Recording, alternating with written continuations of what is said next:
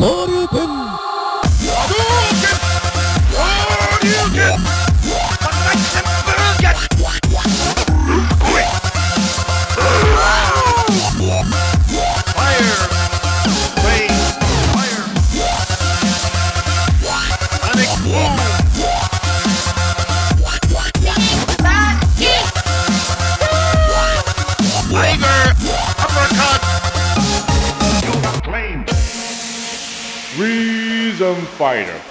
Bonjour à tous et bienvenue pour ce septième numéro de Rhythm Fighter.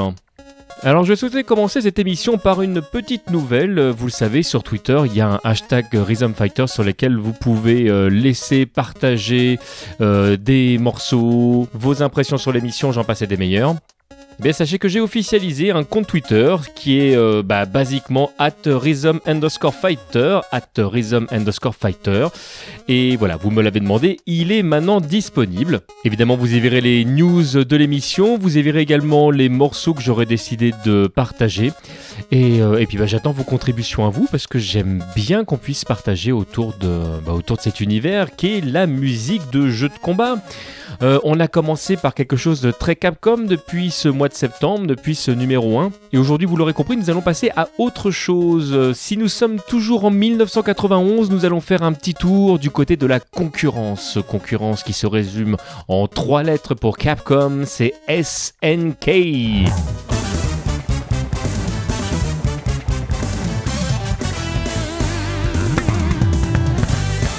Alors si on fait un petit retour dans le temps, on se souvient qu'on a démarré par euh, Street Fighter en 1987, on est passé par Final Fight en 1989. Et eh bien à cette date-là, SNK va sortir un jeu qui est un petit peu la combinaison des deux. Hein, de, loin, mais quelque chose qui est un petit peu un ersatz de ce qui se fait euh, à cette époque-là, un mélange, un melting pot de plein d'idées. Et ce jeu, c'est Street Smart.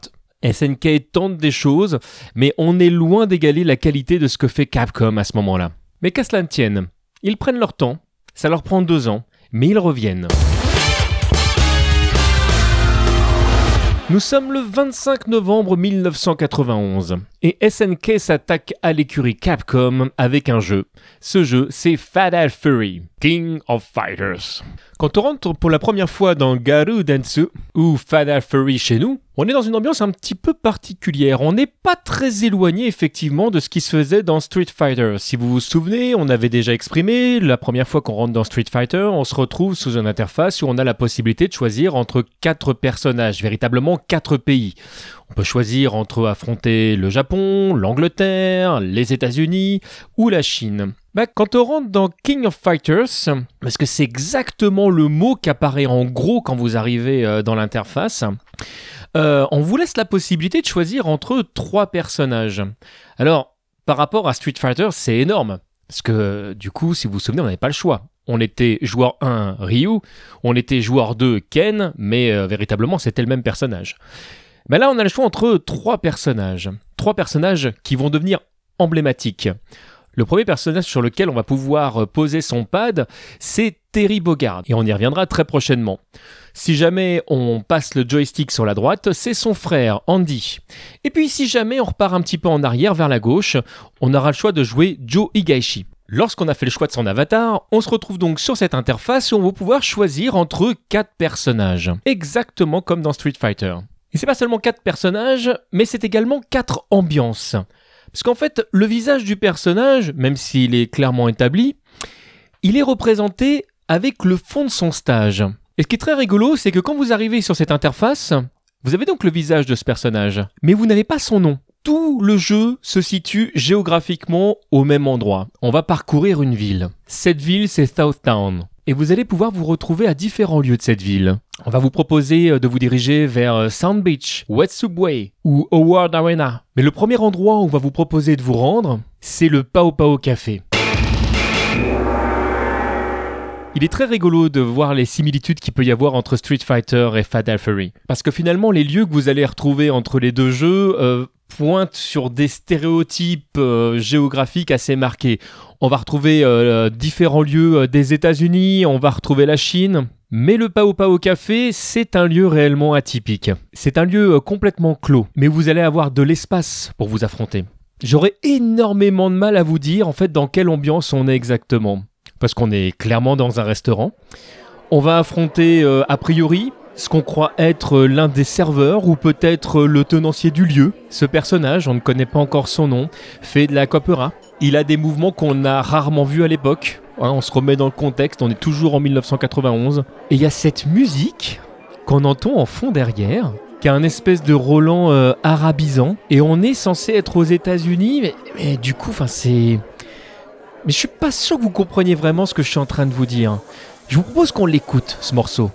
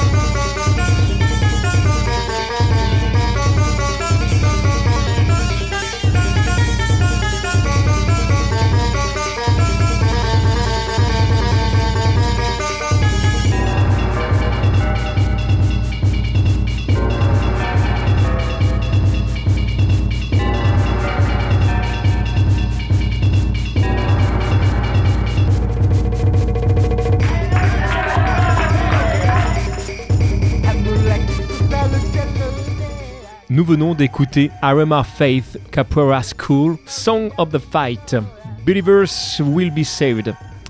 Et derrière ce nom à rallonge se cache le thème de Richard Mayer.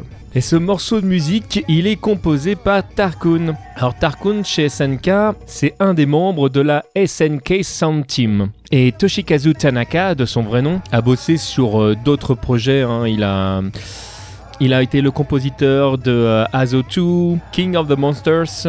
Il est parti après chez Atlus où il a fait euh, d'autres choses. Euh, on le retrouve notamment sur Rage of the Dragons, Groove on Fight, j'en passe et des meilleurs. Le morceau qu'il nous propose ici est un morceau qui effectivement qu'on n'a jamais vraiment entendu en fait dans le monde du jeu de combat. Et c'est un morceau qui est ultra marquant. D'abord parce que un peu comme le morceau de Retsu dans Street Fighter, c'est un morceau qu'on va entendre assez régulièrement parce que la première fois qu'on rentre dans Fatal Fury, bah euh, voilà, ça fait partie des quatre morceaux de base et puis c'est le premier sur lequel on arrive par défaut. Donc forcément, toutes les personnes qui ont déjà joué à Fatal Fury sont forcément passées par ce stage. Et puis, il faut l'avouer, la musique, elle est quand même ultra marquante. Et puis cette voix un peu particulière qu'on entend euh, derrière, qui arrête pas de se répéter, c'est celle de Tate Nohiro, Yatsuo Yamate de son vrai nom, qui lui-même est compositeur et qui a également travaillé sur King of the Monsters, Crossed Sword, ou les fantastiques Ryoko no Ken ou Samurai Spirit. Alors qu'est-ce qu'on a pu apprendre du coup sur euh, ce stage, sur ce personnage? Bah, si vous venez de l'école euh, Street Fighter et Street Fighter 2, quand vous commencez euh, à combattre, vous cherchez effectivement les, euh, les quarts de cercle, vous cherchez les dragons, etc. Et en fait, on va se rendre compte que quel que soit le personnage que vous allez prendre, il y a des choses qui fonctionnent. Le timing n'est pas le même, hein. il n'y a pas de cancel, il n'y a que deux boutons. Il n'y a que deux boutons, what? Oui, effectivement, dans Fatal Fury, en fait, il y a un bouton point, un bouton pied. Et c'est pas la force qui va déterminer le mouvement du personnage, mais c'est sa distance. Vous avez trois coups pour trois distances. Le corps à corps, la mi-distance et la distance lointaine. Ce qui en fait un gameplay un peu particulier. Ensuite, il y a un deuxième truc. De temps en temps, le personnage adverse se sauve. Alors quand je dis se sauve, c'est qu'il se sauve littéralement, il change de plan. Et là, vous prenez conscience en fait que le jeu ne se joue pas sur un seul plan, comme tous les jeux de combat 2D, mais sur deux plans. Alors vous, vous avez la possibilité de le rejoindre, mais vous n'avez pas la possibilité de fuir. Par contre, vous avez la possibilité d'être projeté sur ce plan. Ce qui fait que vous n'êtes pas à votre avantage vis-à-vis de vos adversaires. Ensuite, le deuxième truc, c'est que tous vos co spéciaux ne touchent que sur un plan. Et quand vous tombez sur un personnage, comme c'est le cas de Richard Mayer, qui passe son temps à fuir d'un plan à l'autre euh, quand vous balancez un coup spécial, vous êtes très embêté. Puis ce personnage est réellement déstabilisant. Il s'accroche euh, au bar de, son stage, euh, il vous attaque avec, avec ses pieds, des fois il marche sur les mains, là encore il vous attaque avec ses pieds. En fait, il utilise énormément, principalement ses pieds pour vous attaquer, sur toutes les formes possibles imaginables. Des fois, il fait des arrêts sur place au point même qu'on se dit, le, jeu bug, qu'est-ce qui se passe? Pourquoi le personnage, il il bouge plus? Puis vous avancez un petit peu pour se dire bon bah s'il bouge plus je vais le taper. Et puis ah paf! Vous êtes à distance de frappe il vous attaque. Hmm, c'est vicieux. Alors vous qui avez l'habitude de cette émission vous le savez on va doubler ce temps par rapport au thème parce que je vais vous parler d'une version réorchestrée et puis pour ceux qui découvraient cette chronique, eh bien sachez qu'on va présenter une version réorchestrée de ce stage. Alors pour cette émission, j'ai un petit peu triché. Vous le savez, en temps normal, je passe automatiquement une version qui est tirée d'une version jouable et officielle.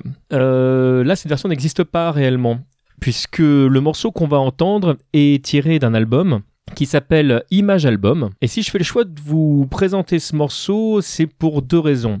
D'abord d'une, parce que maintenant qu'on s'attaque à l'école SNK, on va voir que la Neo Geo CD a beaucoup joué sur la réorchestration euh, des morceaux, et on va avoir l'occasion d'en entendre quelques-uns euh, au cours des prochaines émissions. Ensuite, parce qu'il existe une version non officielle où des petits malins se sont amusés à attraper la version Neo Geo CD de Fatal Fury et de remplacer les thèmes officiels par ceux de cet album. Et j'avoue que ça change là encore radicalement l'ambiance du jeu. Alors enfonçons de nouveau profondément notre casquette, retroussons-nous les manches et écoutons Aremaha Kyu Kopore a Takai no Uta, le thème de Richard Mayer.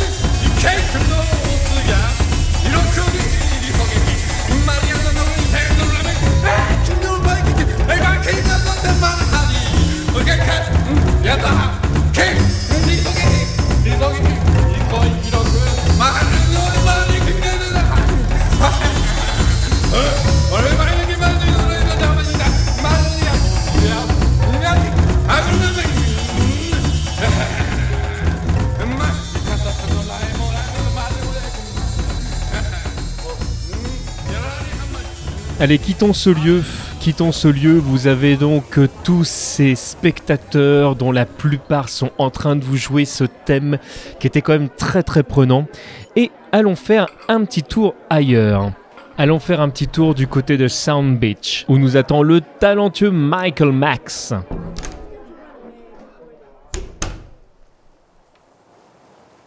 Mais il fait super beau Et oui, c'est le grand soleil. En plus, on est sur la plage. Il y a du monde, hein. ça applaudit dans tous les sens. Ouais, écoutez, vous venez de poutrer le premier personnage. Là, il y a un type en face de vous qui. Ah oui, un petit boxeur. Enfin, un petit boxeur qui fait même bien une bonne tête de plus que vous. Mais bon, on va pas se laisser démonter. Hein. Euh, on a élégamment passé le premier stage. On va pas s'arrêter en si bon chemin. Hein. C'est parti. Alors, qu'est-ce qu'il fait le boxeur? Bon, bah, le boxeur, il tape avec ses poings. Ça, on a l'habitude. Hein. On a déjà vu des boxeurs dans d'autres jeux. On a quand même affronté le terrible Balrog dans Street Fighter 2. Bon voilà, euh, a priori, hein, c'était euh, le boxeur ultime, celui qui a été euh, viré de la fédération parce qu'il bah, tuait des gens avec ses poings. Là, a priori, Michael Max, forcément, ça devrait être jouable. Alors ça devrait être jouable, ouais, sauf que quand il frappe, il est quand même assez rapide. Alors c'est pas que Michael Max est supra rapide. C'est juste qu'en fait que le gameplay de Fatal Fury est quand même relativement lent. Et des fois, entre le moment où vous appuyez sur la touche de la borne et le moment où votre personnage va vraiment être efficient à l'écran, il va se passer quelques frames. Bah, Michael Max, il en a strictement rien à faire que vous ayez du lag dans les doigts. Non, non, Michael Max, eh ben, il est chez lui, là, il est sur sa plage. Et puis ce personnage a la petite particularité de pouvoir vous attaquer de loin. On se souvient que Balrog il vous fonçait dessus. Hein. Ah, il arrêtait pas, c'était son de taureau. Ma Michael Max, lui, il vous envoie des tornades. Avec son poing, il balance son poing en l'air et puis il y a des tornades qui viennent jusqu'à vous. Et puis le temps que la tornade arrive jusqu'à vous, ça n'empêche pas lui de continuer à se rapprocher et de vous faire votre fête. Ça va peut-être pas être si simple que ça, mais on va pas se laisser démonter mais on va plutôt se laisser entraîner par ce thème composé par Tarkun. Et on s'écoute tout de suite The Sea Knows.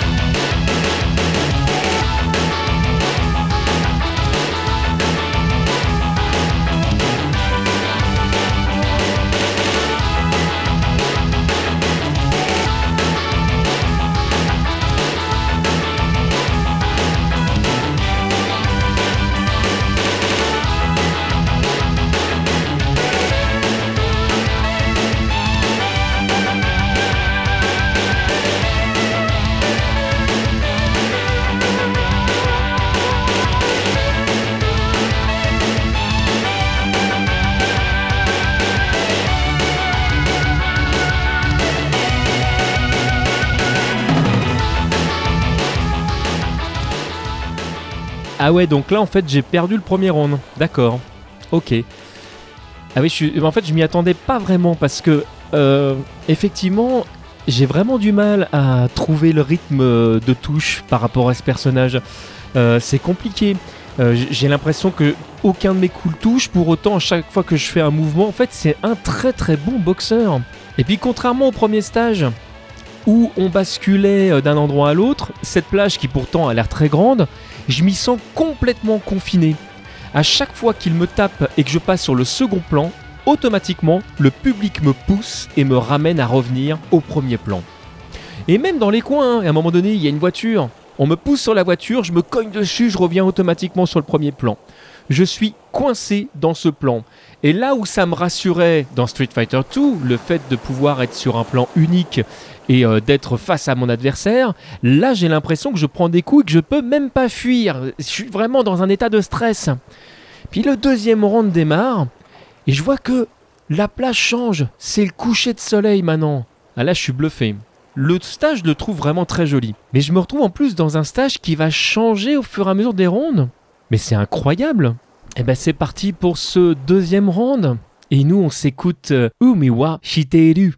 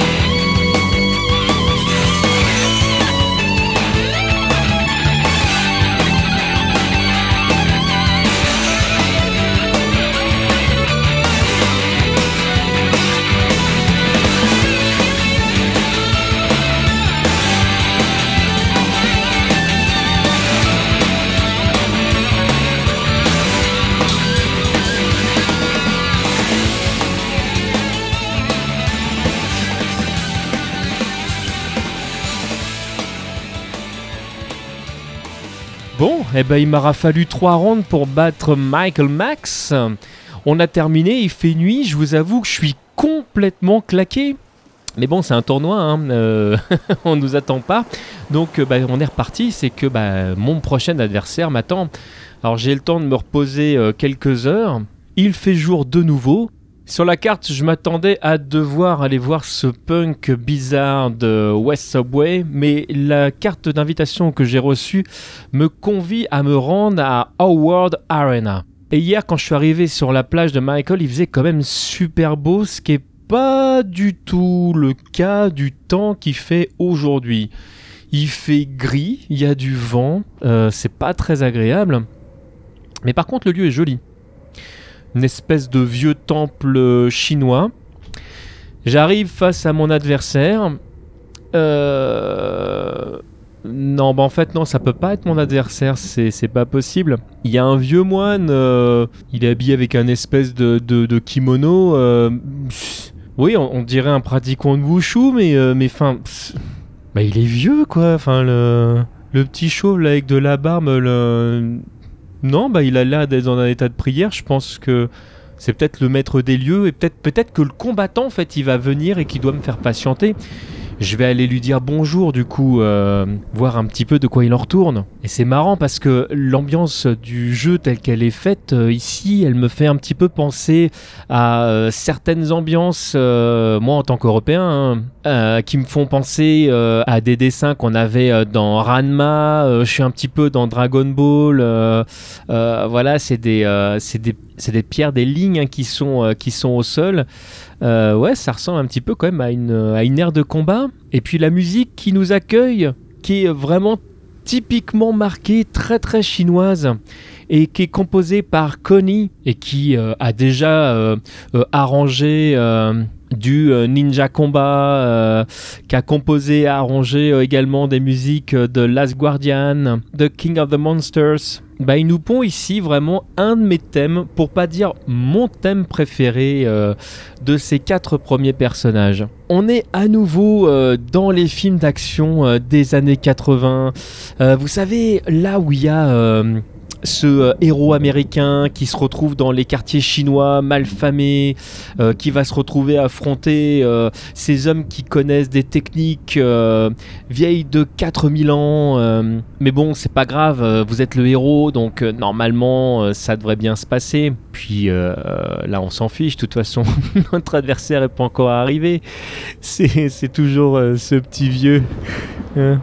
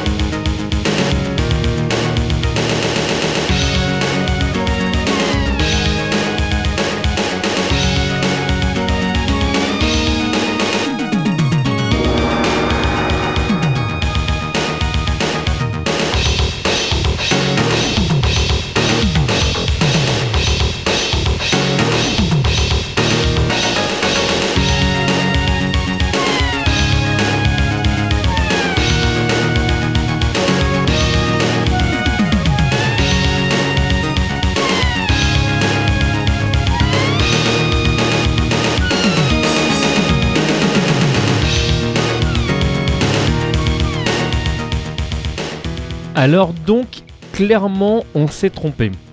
Et au moment où je percute que je me suis trompé, euh, il y a des éclairs un peu partout. Là, on sent que la pluie va pas tarder à tomber. C'est ce petit vieux, notre adversaire.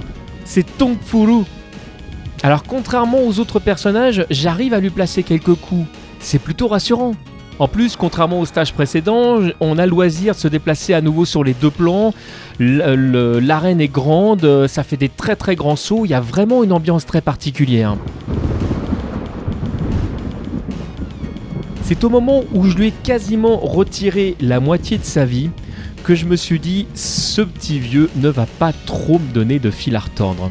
Et là, il commence à s'énerver, il double, il triple de taille.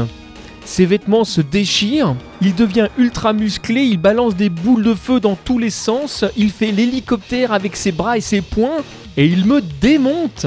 Et là, le deuxième round démarre, et il pleut, ah mais il pleut littéralement dans le jeu. C'est-à-dire que effectivement vous voyez les gouttes tomber devant votre écran, ce qui n'est pas facile pour lire l'action complètement, mais surtout vous l'entendez et le bruit de la pluie est super bien fait. Et il continue à avoir des éclairs. Il y a une véritable ambiance de malade dans ce stage. Alors très souvent dans cette émission, vous l'entendez, j'utilise beaucoup de superlatifs parce que je suis passionné, parce que je suis très enjoué. Mais si vous n'avez jamais joué à Fatal Fury, si jamais vous devez y jouer une fois, s'il vous plaît, s'il vous plaît, lancez ce stage. Il est magique ce stage, il est extraordinaire. Alors oui, c'est vrai, ça a vieilli. Oui, c'est sorti en 91 et au moment où j'enregistre cette émission, nous sommes en 2016. Mais il est super génial ce stage. Et allez, je suis motivé comme pas permis. Oui, c'est vrai, je viens encore de perdre ce premier round. Mais ça veut dire qu'il m'en reste deux encore pour sortir vainqueur. Ce qui en soi est plutôt une bonne nouvelle. Et en attendant, on s'écoute Shogoku Yosen no Reikishi, le thème de Tongfuru.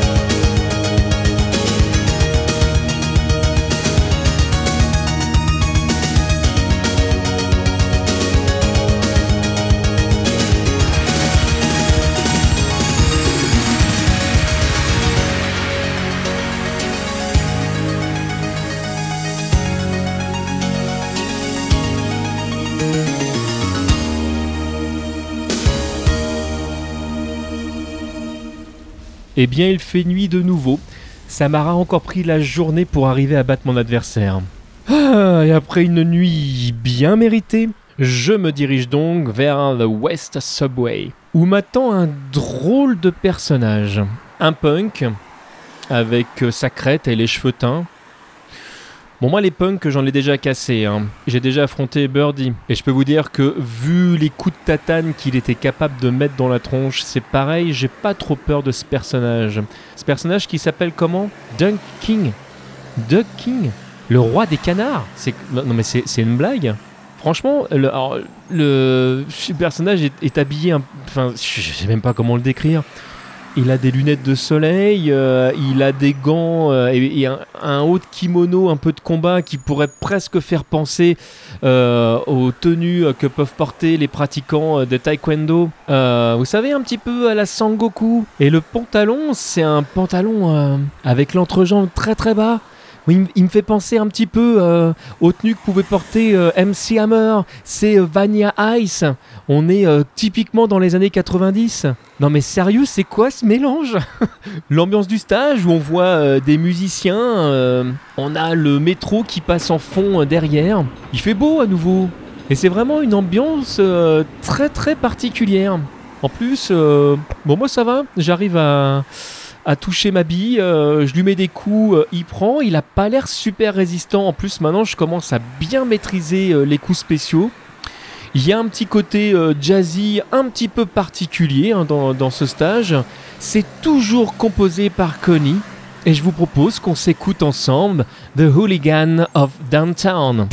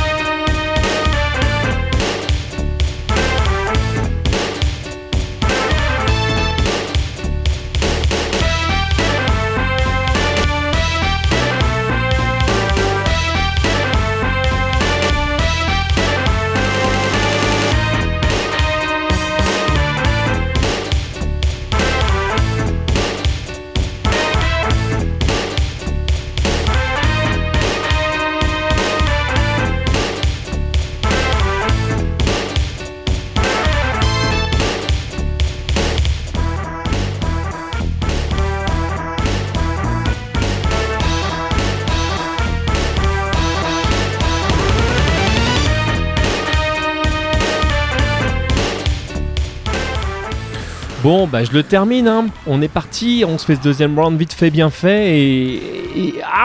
Mais il se défend alors Duck King, il a pas l'air super résistant, mais par contre, quand il tape, il enchaîne plein, puis il arrête pas de sauter dans tous les sens, j'arrive pas à l'atteindre. Alors c'est pareil, en plus, la nuit commence à se coucher à nouveau, on a encore ce système de coucher de soleil, le ciel est complètement orange-marron, on se rapproche vraiment de la nuit, et ah là, je n'arrive absolument pas à le toucher, mais qu'est-ce qui se passe? Bon écoutez, je vais régler ce problème, en attendant, je vous propose qu'on écoute la version réorchestrée. Shitamachi no Abarenbu.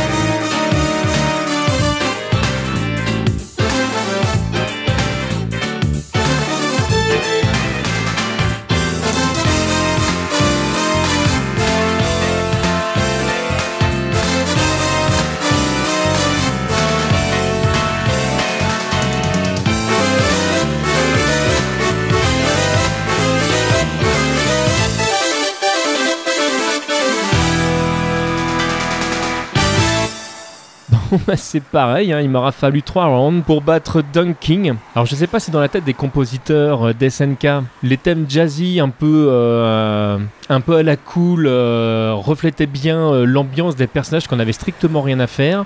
Mais euh, Dunk King, c'est ça, hein, le personnage en fait il, se fait plaisir. hein.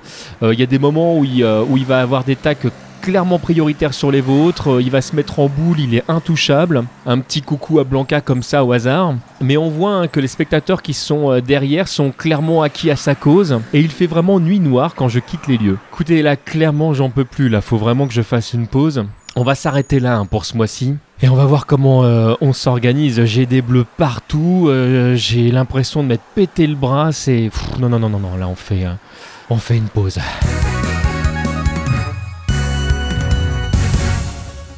La série Garudensu a amené beaucoup de choses dans l'univers des jeux de combat. Beaucoup qui ne sont pas restés d'ailleurs, mais ça a toujours été un laboratoire super intéressant et la plupart des éléments essentiels ont été intégrés euh, dans d'autres séries et par la suite, d'une manière ou d'une autre, ont été acquises les plus grandes licences. Si à l'époque les thèmes m'avaient largement moins marqué que les thèmes emblématiques de Street Fighter 2, et si on peut concevoir que certains de ces thèmes clairement marqués dans le temps ont vieilli, il y a toujours des thèmes qui me parlent clairement parce qu'elles reflètent pour moi une ambiance que je n'ai jamais retrouvée ailleurs. C'est le cas, je l'ai dit tout à l'heure, du thème de Tong Furu, mais c'est également celui euh, de Richard Mayer. En attendant, je vais aller me reposer, mais je n'abandonne pas là, on est d'accord hein On se retrouve, on se retrouve dès le mois prochain et on s'enchaîne la suite. En attendant, vous savez que si jamais vous avez besoin de me contacter, je suis disponible sur les réseaux sociaux en général et par courriel. hein. Le mot de passe c'est TMDJC. N'oubliez pas, je le disais en début d'émission, que nous avons maintenant un compte Twitter qui est le at rhythm underscore fighter. Et en attendant, je vous fais à tous d'énormes poutous et je vous invite à garder le rythme.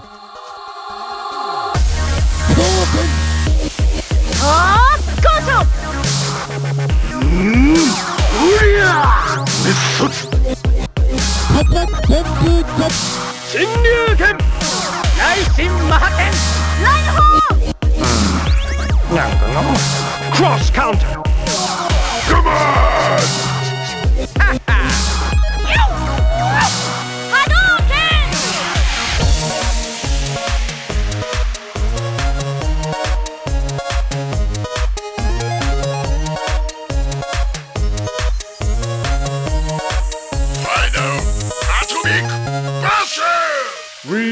Fighter.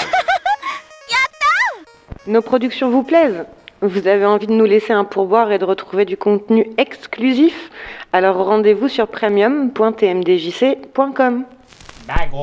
TMDJC.com